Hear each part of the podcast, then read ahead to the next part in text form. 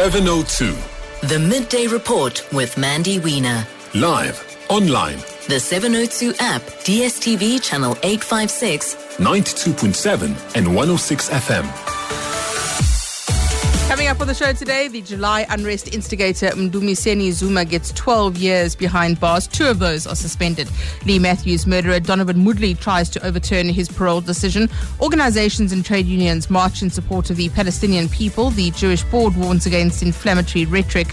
The Auditor General gives an update to Parliament on audit outcomes. And Eskom says we're in stage five now, but we're going to stage six again. All of that over the next hour. 702. Let's walk the talk.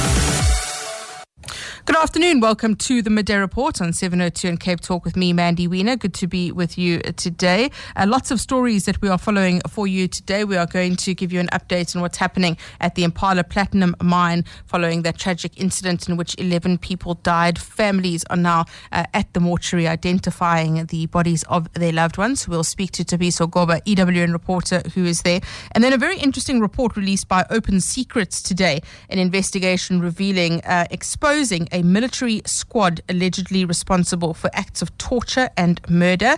The evidence implicating at least four units of the SANDF in crimes. We'll speak to Hennie van Vuuren, the director of Open Secrets, about that. So, all of that coming up on the show today. But we do start with some breaking news. The July unrest instigator, Mdumiseni Zuma, has been sentenced in the Pietermaritzburg Magistrates Court today, convicted for contravening the riotous Assemblies Act in uh, September. So we had that conviction in September. Now we have a sentencing. This is to do with the July unrest, of course, the fact that he incited people to commit public violence at the height of those riots in KZN and Gauteng. He posted a video of himself inside a mall um, and he invited people to come along and loot uh, should it be open for business the next day. And then a few hours later, the mall was looted and set alight. So now he's been conv- convicted. He's been sentenced to 12 years in prison. Two of those are suspended. Have a listen to what happened in that courtroom a bit earlier.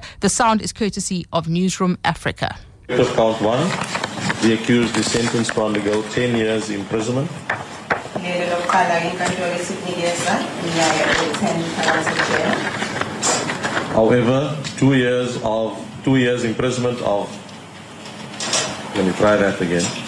10 years imprisonment, of which two years imprisonment is suspended for a period of five years, on condition that the accused is not again convicted of contravening Section 17 of the Riotous Assemblies Act 17 of 1956, which is committed during the period of suspension. Minyaka ewu-10 phakathi ejele onikezelwa yona ithe inkantolo ikulungisela iminyaka emibili kusho ukuthi-ke uzodonsa iminyaka ewu-8 leyo minyaka emibili olengiselwe yona ulengiselwa yona iminyaka emihlanu. Leyo minyaka emihlanu eyobilandela lapho uma ngabe-ke usuqedile ukudonsa isigwebo sakho akufuneka utholakala ulahle icala elinjengaleli lokuthi kube wena umuntu ophehla udlame noma udweshu uma ngabe kukhona okuthize okwenzakalayo count two, the accused is sentenced to undergo six years imprisonment. kule lesibili-ke unikeza isigwebo seminyaka ewu-6 phakathi ejele In terms of the provisions of Section 280, subsection 2 of Act 51 of 1977, the court orders that two years imprisonment in respect of count 2 is served concurrently with the sentence in count 1. kulesigwebo sesibili seminyaka ewu-6 ngaphakathi ejele ithi-ke inkantolo-ke emibili yaleyo minyaka leyo kulo-6 uzoyidonsa kanye kanye kusho ukuthi izohambisana nale yesigwebo sokuqala seminyaka ewu-8 In total, therefore, Mr. Zuma, it is a sentence of 12 years imprisonment. So that is sentencing being handed down there to the July unrest instigator, Mdumiseni Zuma, uh, who has been sentenced to 12 years in prison for the incitement of violence. A very interesting tweet from Julius Malema in response to this, effectively saying, well, he didn't get very good legal representation. So he says that he has spoken to his KwaZulu Natal provincial chairperson to get the facts and how we can be of assistance. What are your thoughts on that? Do you think that this is a, a matter of Zuma not getting proper legal assistance or legal representation? Is that how the criminal justice system works in this country? If you're able to afford better uh, legal representation, you have a different experience of it. Or is this merely a case of the courts actually working in this instance because there is a video of Mdumiseni Zuma, which he made of himself inside a mall, inviting people to loot. And the next day, it was looted. So, what are your thoughts on that? What is your response? Uh, sentencing being handed down in that matter. 702, the midday report. Monday to Friday. 12 to 1 p.m. Well, let's go to that story which we covered extensively yesterday about that tragic incident at the Impala Platinum mine in Rustenburg, which claimed the lives of 11 people. We heard yesterday more than 80 people were injured in that incident. Um, and uh, Thabiso Goba, EWN reporter, is there for us now. Family members are identifying the bodies of their loved ones. Thabiso, good afternoon to you. Thank you for, for your time. Uh, tell us about what's happening there today. Um, good afternoon, Mandy. We we are at the Majakaning Funeral Parlor um, in Brits in the northwest. So this is where some of the the bodies of the deceased miners um, are being kept. Um, and I can tell you, Mandy, that um, it's quite a very, um, as you can imagine, a very somber mood. Um, much of the families here are, are women they're clad obviously in blankets and uh, in doeks, obviously in mourning period. Um, they have identified, um, you know, their loved ones, which I believe to obviously be their husbands. And um, yeah, so quite a very somber mood. Um, unfortunately, Mandy, we haven't been able to speak to any of their families. And they've politely declined to speak to media, saying that they're still in a mourning period. But um, as I said, Mandy, they started identifying their loved ones um, here at the Majakanang Funeral Parlor. And in terms of uh, what kind of support they're getting from Impala Platinum, we did see the CEO and the chairperson uh, holding a press conference yesterday. We have also seen unions getting involved. What kind of support is there?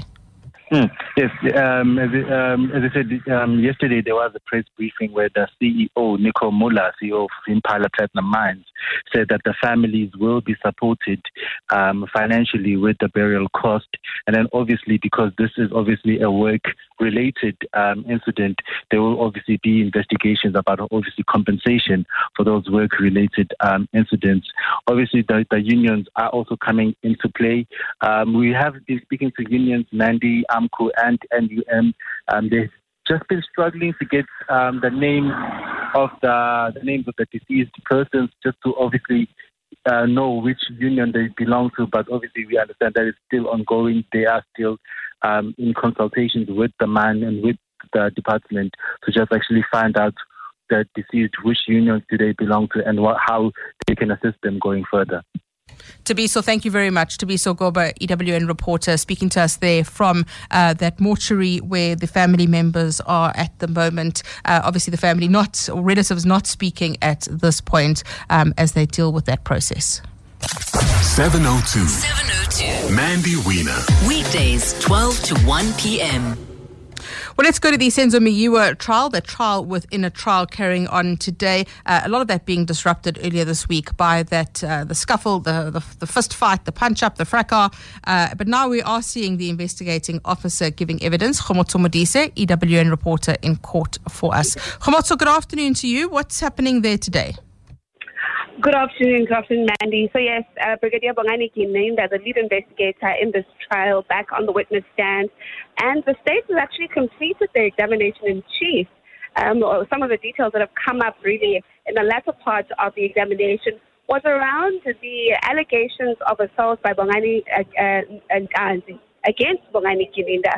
And uh, Gininda has really denied all of those allegations. And he says that he even has an official police diary that can prove where exactly he was on the days that, that Bongani Ntanzi places him at those spots where he says he was assaulted. And so the court then established that there is an official diary and it's been um, established and called um, Gininda to really bring that diary to court. So court has actually adjourned for now, Mandy, and the state has been afforded some time until 2 p.m. to prepare uh, that official diary so that it can be um, scrutinized and really studied by the defense to find out where Gininda was. We heard the defense's uh, Thulani Mngomezulu on behalf of the first two accused actually trying to get a postponement until tomorrow but Judge Ratam was not having any of it. He said, not a chance, not in a crime in justice South Africa where this man, a busy brigadier, should come spend uh, so much time in court. So we're back in court at 2 p.m. today to hear the rest of that testimony. Khomotso, thank you for that update. Khomotso Modise, EWN reporter, giving us an update there on the Senzo Meyiwa trial. 702. The Midday Report with Mandy Wiener. Let's walk the talk. Let's stay in the courts now because Leigh Matthews murderer Donovan Moodley is back in court today. Why, you ask? Well, considering the fact that Matthews was kidnapped and killed in 2004. So that is nearly 20 years ago. Donovan Moodley is now trying to overturn a parole decision. Bernadette Wicks, EWN reporter, following this one for us. Bernadette, good afternoon to you.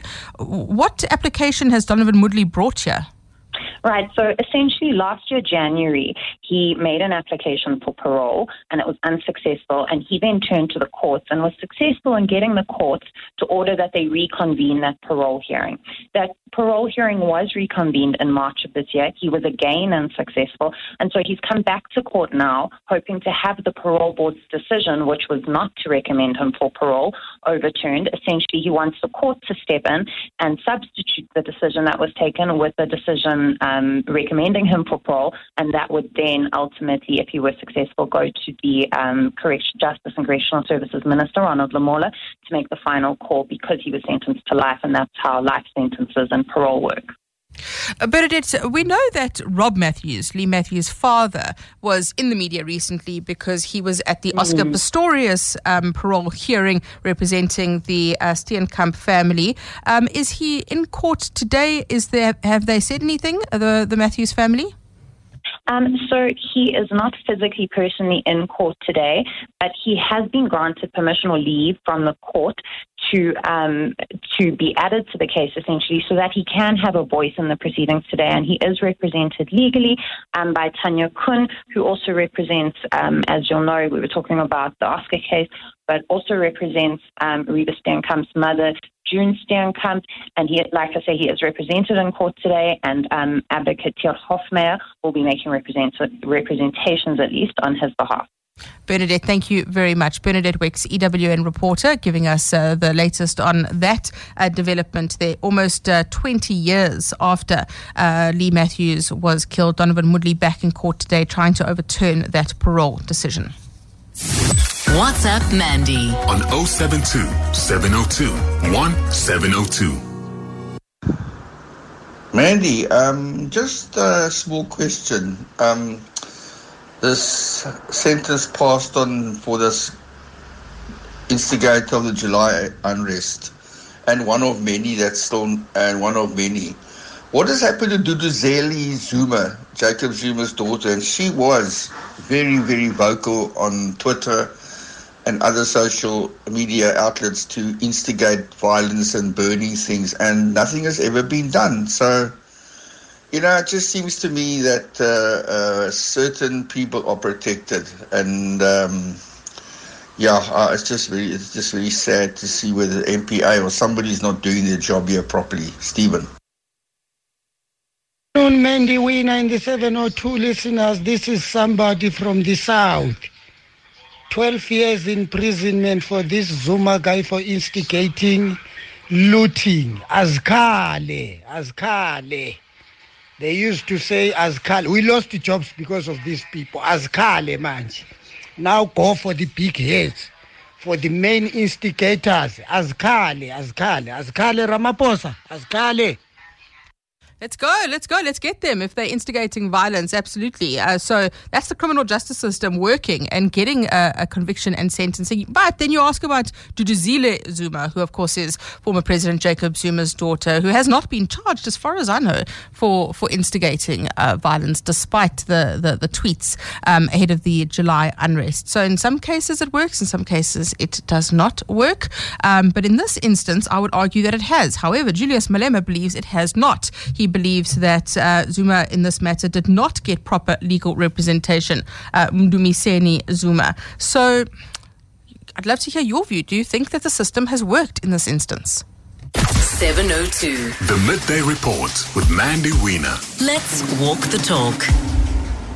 Various organizations, uh, trade unions, COSATU, SAFTU, uh, trade union federations, that is, political parties joining the International Day of Solidarity with the Palestinian people today, protesting in solidarity with uh, the Palestinians. A march taking place today. Uh, it uh, started at the Mary Fitzgerald Square in Newtown, proceeding to the Mandela Bridge and the Constitutional Hill in Braamfontein. NUMSA also urging its members to participate today. Alpha Ramashwana, EWN reporter, following that for us. Alpha, good afternoon to you. Tell us what's happening there.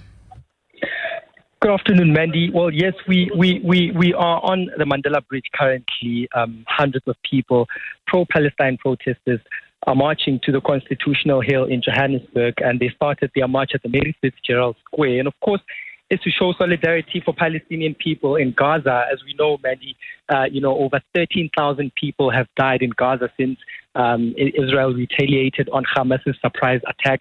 And this is according, of course, to uh, uh, uh, Palestinian uh, uh, health officials. And Mandy, uh, what the people here are saying is that it's time that um, Israel ends what they've referred to as genocide against Palestinian people in Gaza. In fact, they are saying that should they not cease fire, you know, everyone will end up being wiped out on the Gaza Strip. So let's take a listen to what some of the protesters who are here had to say about um, today's uh, event.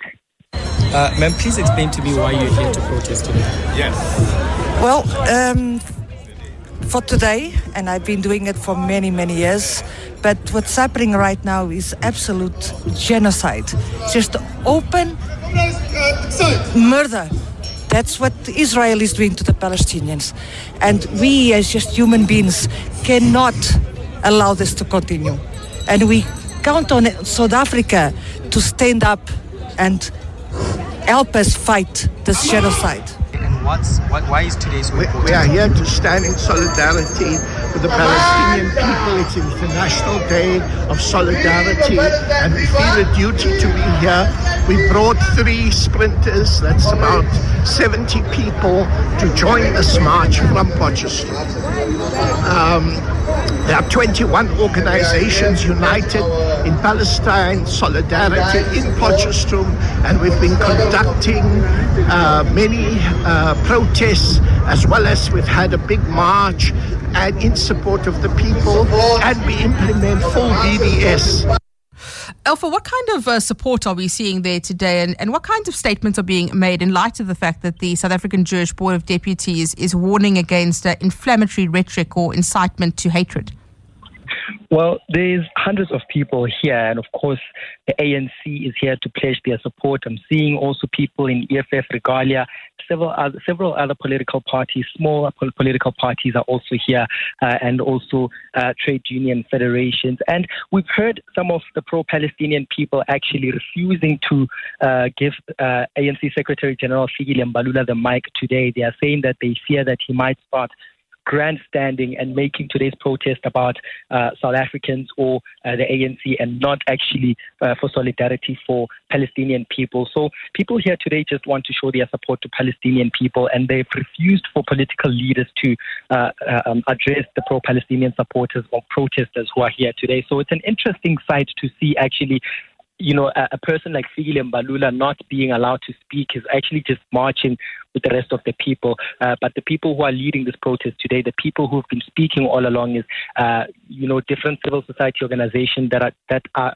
uh, representing or pledging their support to Palestinian people, and they've basically referred to the, um, what's happening uh, between Gaza and Israel uh, or Hamas and Israel as apartheid against people in in in, in Palestine. Right. So uh, the political leaders have not been speaking at all today.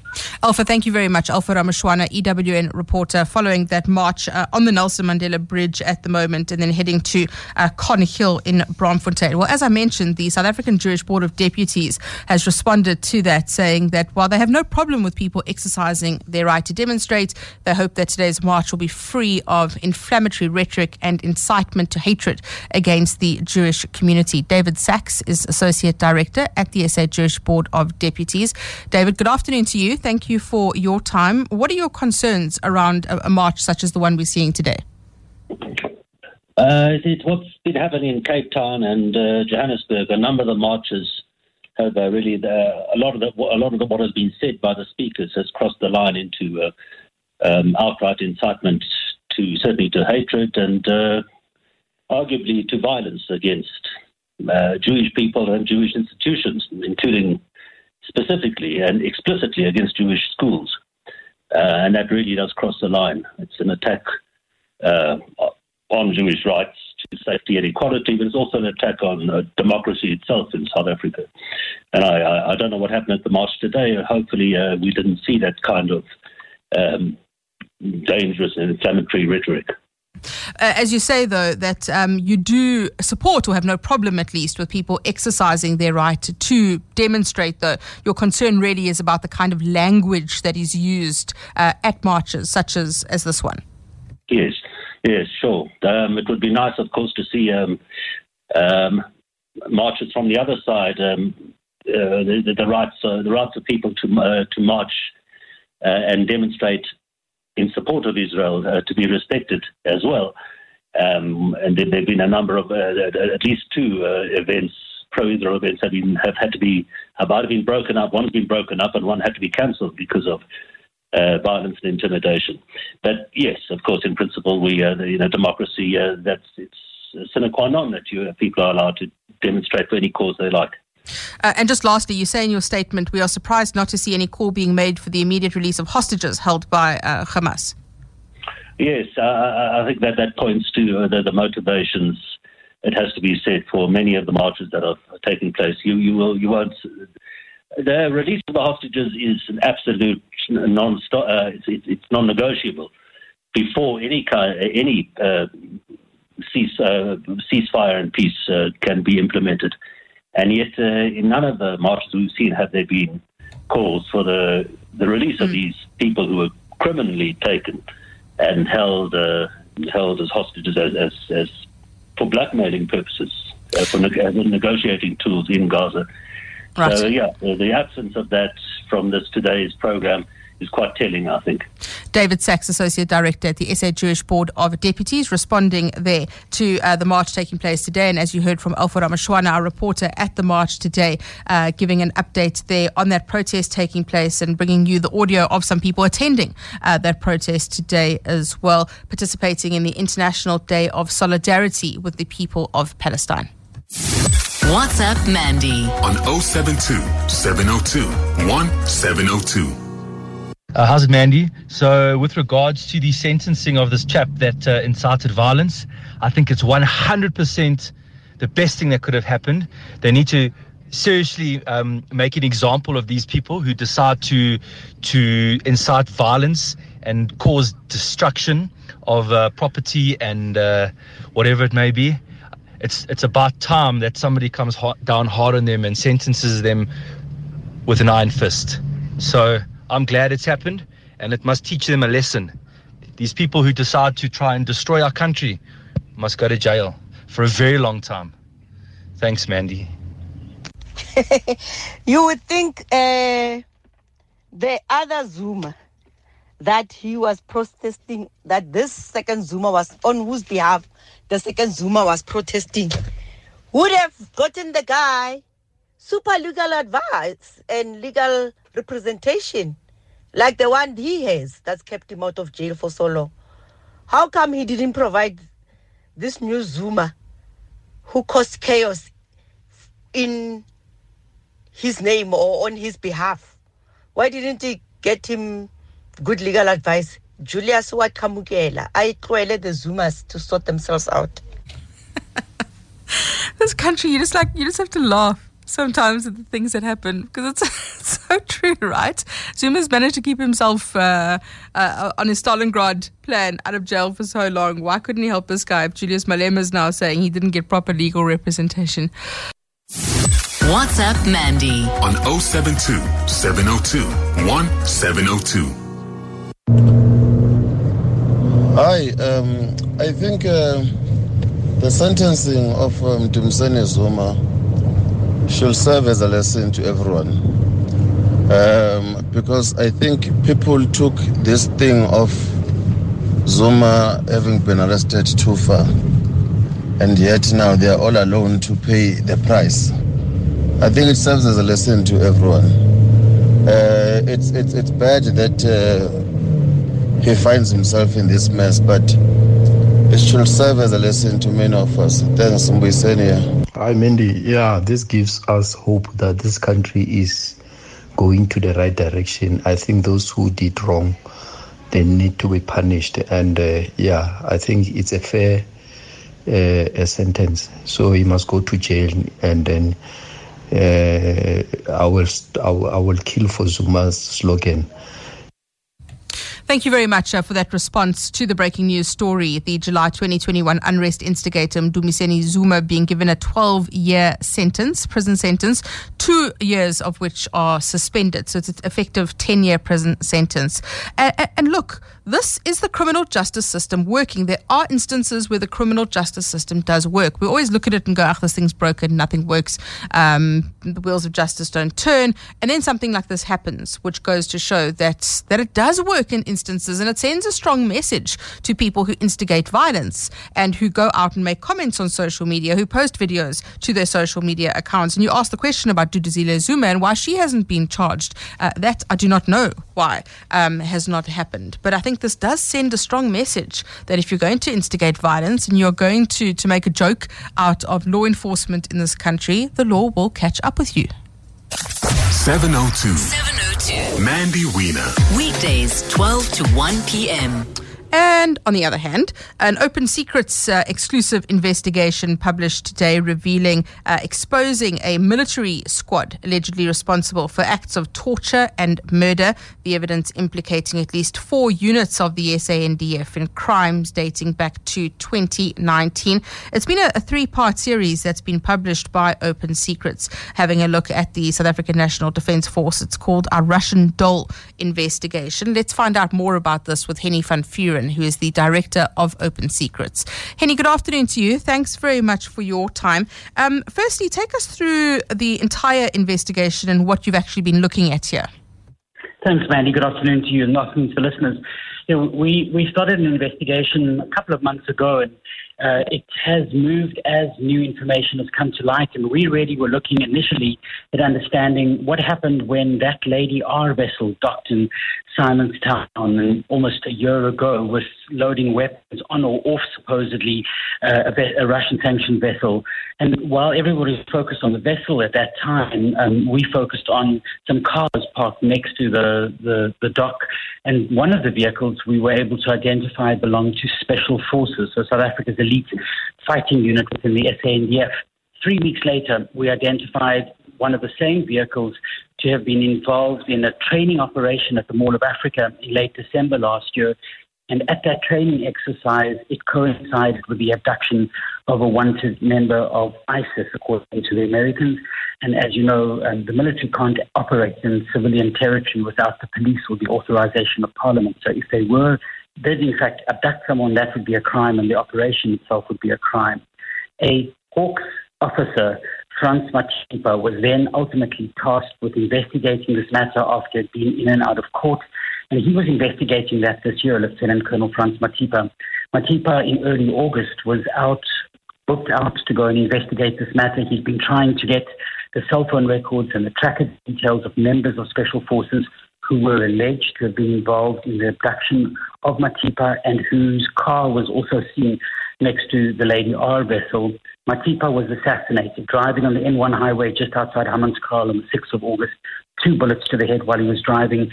Clearly, um, it was a assassination by a very, very skilled marks, marks person at the time that Mathipa was certainly investigating the SANDF and more specifically members of the special forces. So, the latest uh, installment of this now is a military squad allegedly responsible for acts of torture and murder. Tell us about that.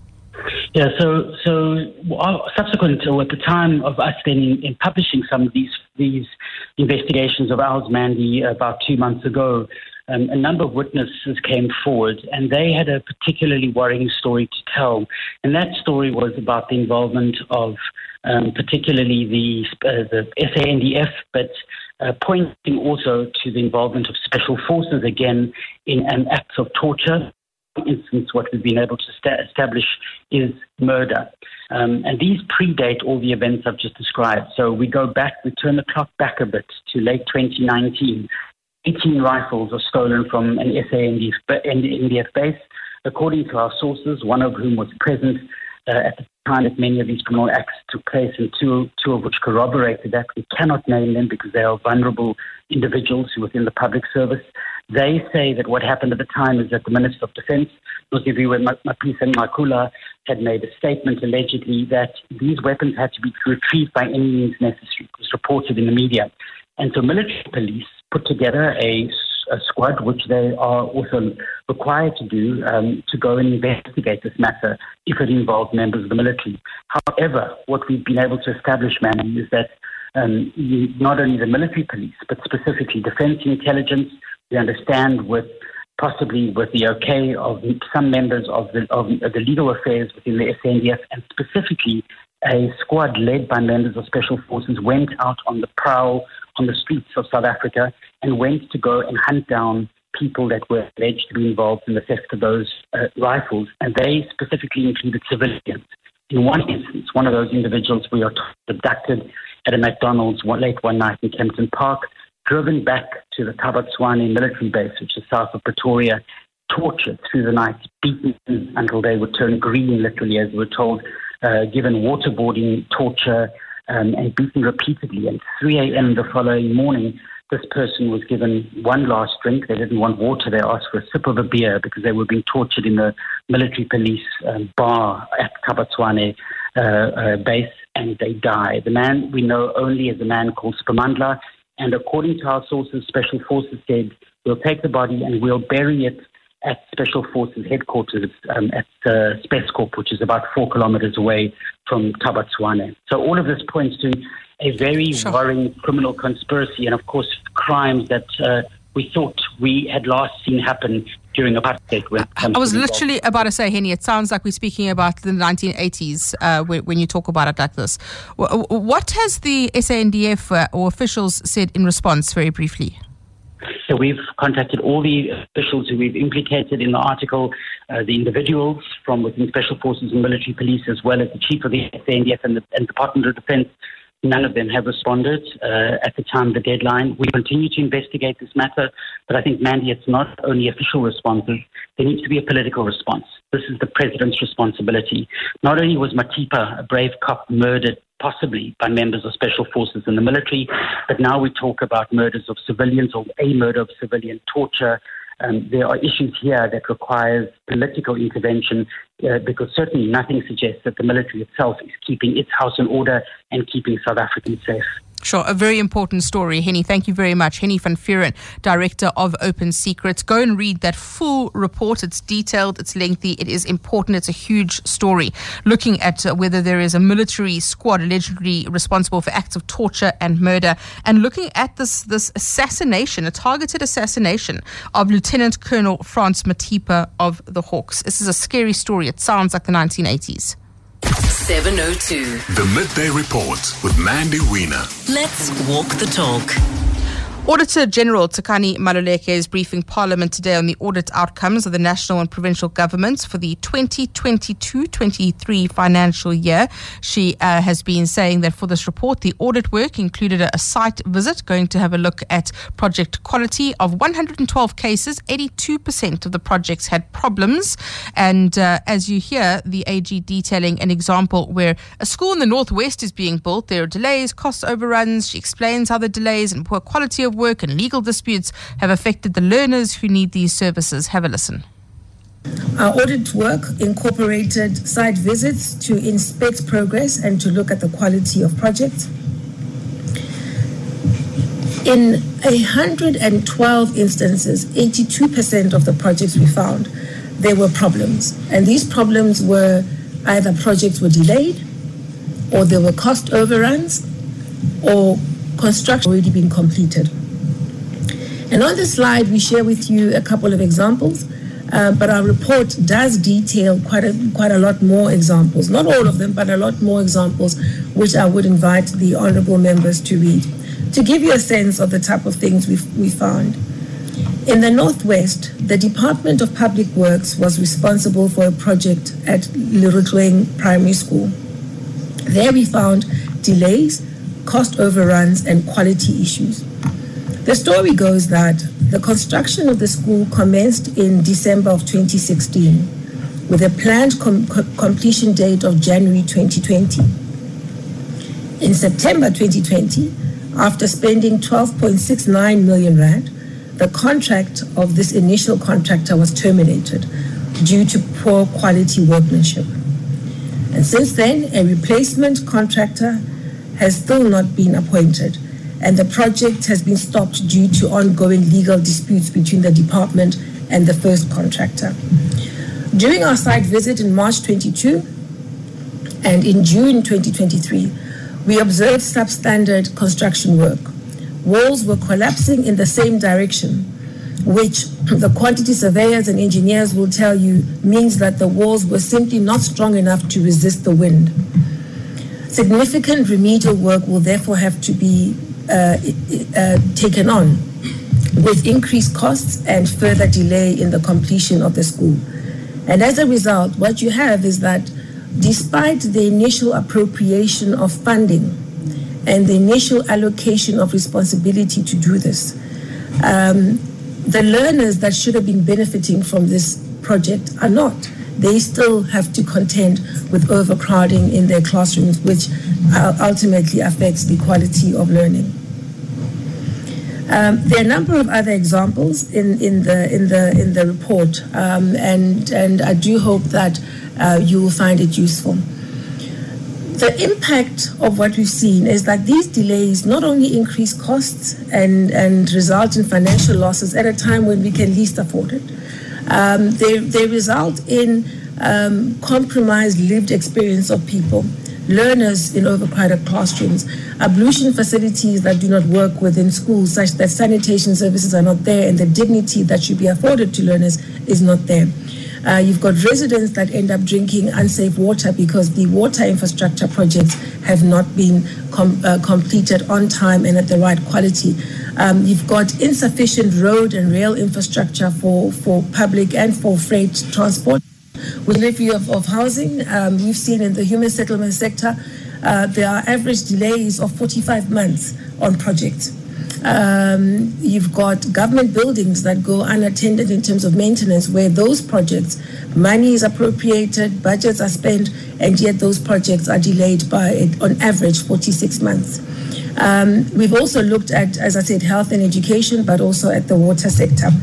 All this work was done such that we could understand what goes wrong, what are the root causes to these problems, and what we've come back with remains things we've said before lack of proper needs assessments and feasibility studies, and actually sticking to what those studies reveal, um, lack of coordination amongst the different players within a project. Um, lack of accountability of holding contractors accountable when they don't perform. Um, but we've also seen that there's still an opportunity for improved monitoring and enforcement by the uh, regulatory bodies that are responsible within the infrastructure sphere. The Auditor General, Tsakani Maluleke, briefing Parliament on the audit outcomes of national and provincial governments for the last financial year. That's happening in Parliament at the moment. The other thing that's happening today is the State Security Agency is briefing the ad hoc committee on the General Intelligence Laws Amendment Bill. And that's that new bill that's been tabled in, in Parliament next week. It looks at, at splitting the State Security Agency. We've heard uh, a lot about this over the past few years. Splitting this uh, State Security Agency into a foreign and domestic unit broadening requirements for vetting to include NGOs and churches as well. That's the other thing happening in Parliament today. 702, the midday report, Monday to Friday, 12 to 1 p.m.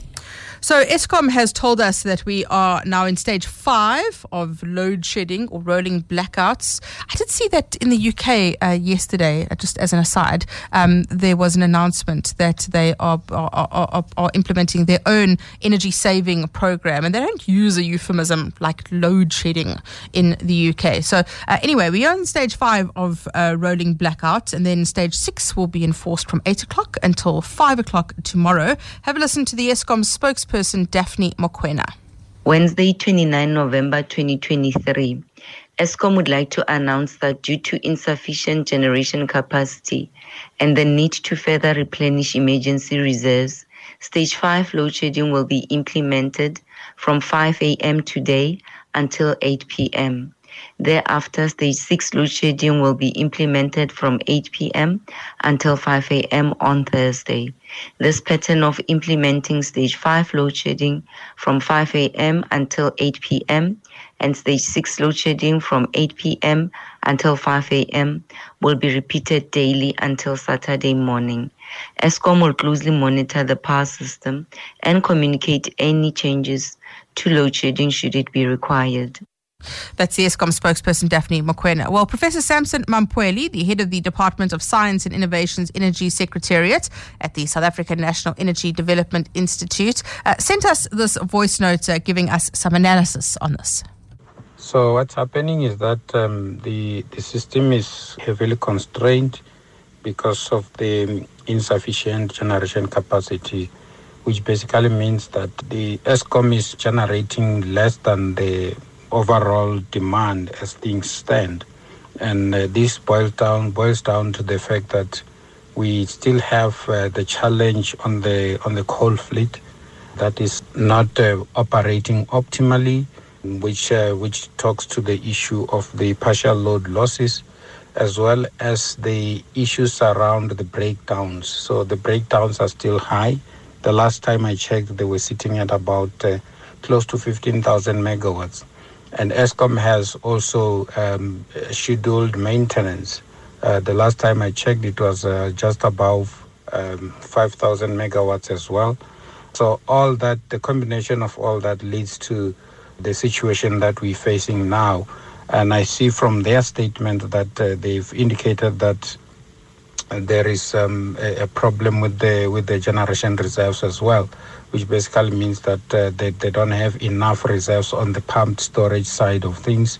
And uh, they might not have enough reserves also on the on the diesel side of things. So so but uh, all in all the, the the overall challenge is the failing uh, um, coal fleet that has not necessarily been properly maintained uh, you know in the past uh, so what happens is that Eskom can't uh, properly predict what will happen in terms of the breakdowns, uh, but they still need to do uh, or to implement um, uh, their their regular maintenance.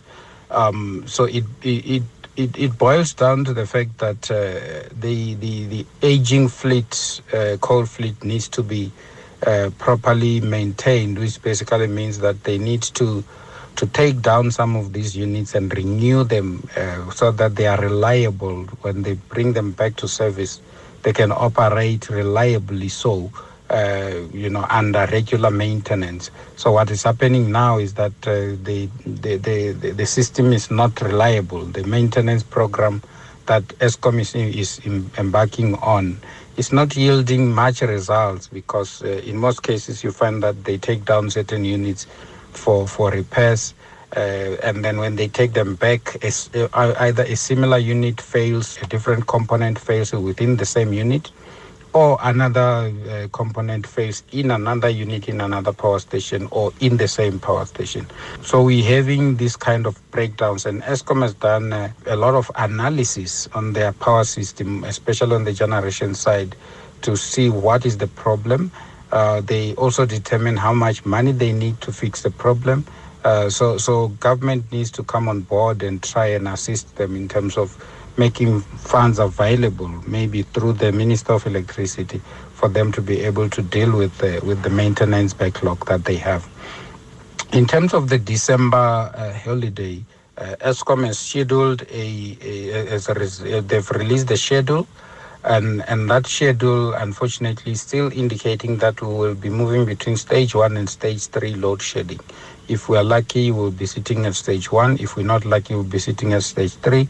But like i indicated before the system is unpre- highly unpredictable. We we could still see higher stages of load shedding during december depending on what happens in terms of the, the breakdowns at, uh, at various power stations. Thank you Thank you to Professor Samson Mamphweli, head of the Department of Science and Innovations Energy, Energy Secretariat at the South African National Energy Development Institute, giving us some analysis on the load shedding situation in which we find ourselves.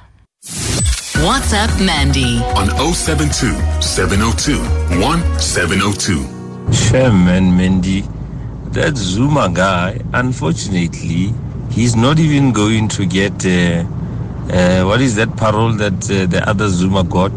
That one that was specially made for him. Unfortunately, he's not even going to get that one, that pardon, whatever they call it. Jeez, man, you see what happens now. You go and cause chaos in the name of a person, and here you are, you are alone, 10 years behind bars. Wow, man, that's so sad. That parole that was especially made for him um, was is called medical parole. That's what the former president Jacob Zuma was granted. Um, that medical parole that was especially made for him. So um, the July 2021 unrest instigator Dumiseni Zuma given 12 years behind bars, two of which have been suspended. So it's a 10 year sentence. Julius Malema saying he didn't have proper legal representation. So asking his KZN chairperson at the EFF to look into that matter. Uh, well, we could see probably what serving half of that, uh, maybe good behavior could be released early. But the long and the short of it is that we have a conviction, we have a sentencing for somebody who did instigate violence in July. And we saw that unrest happening, and now there is accountability.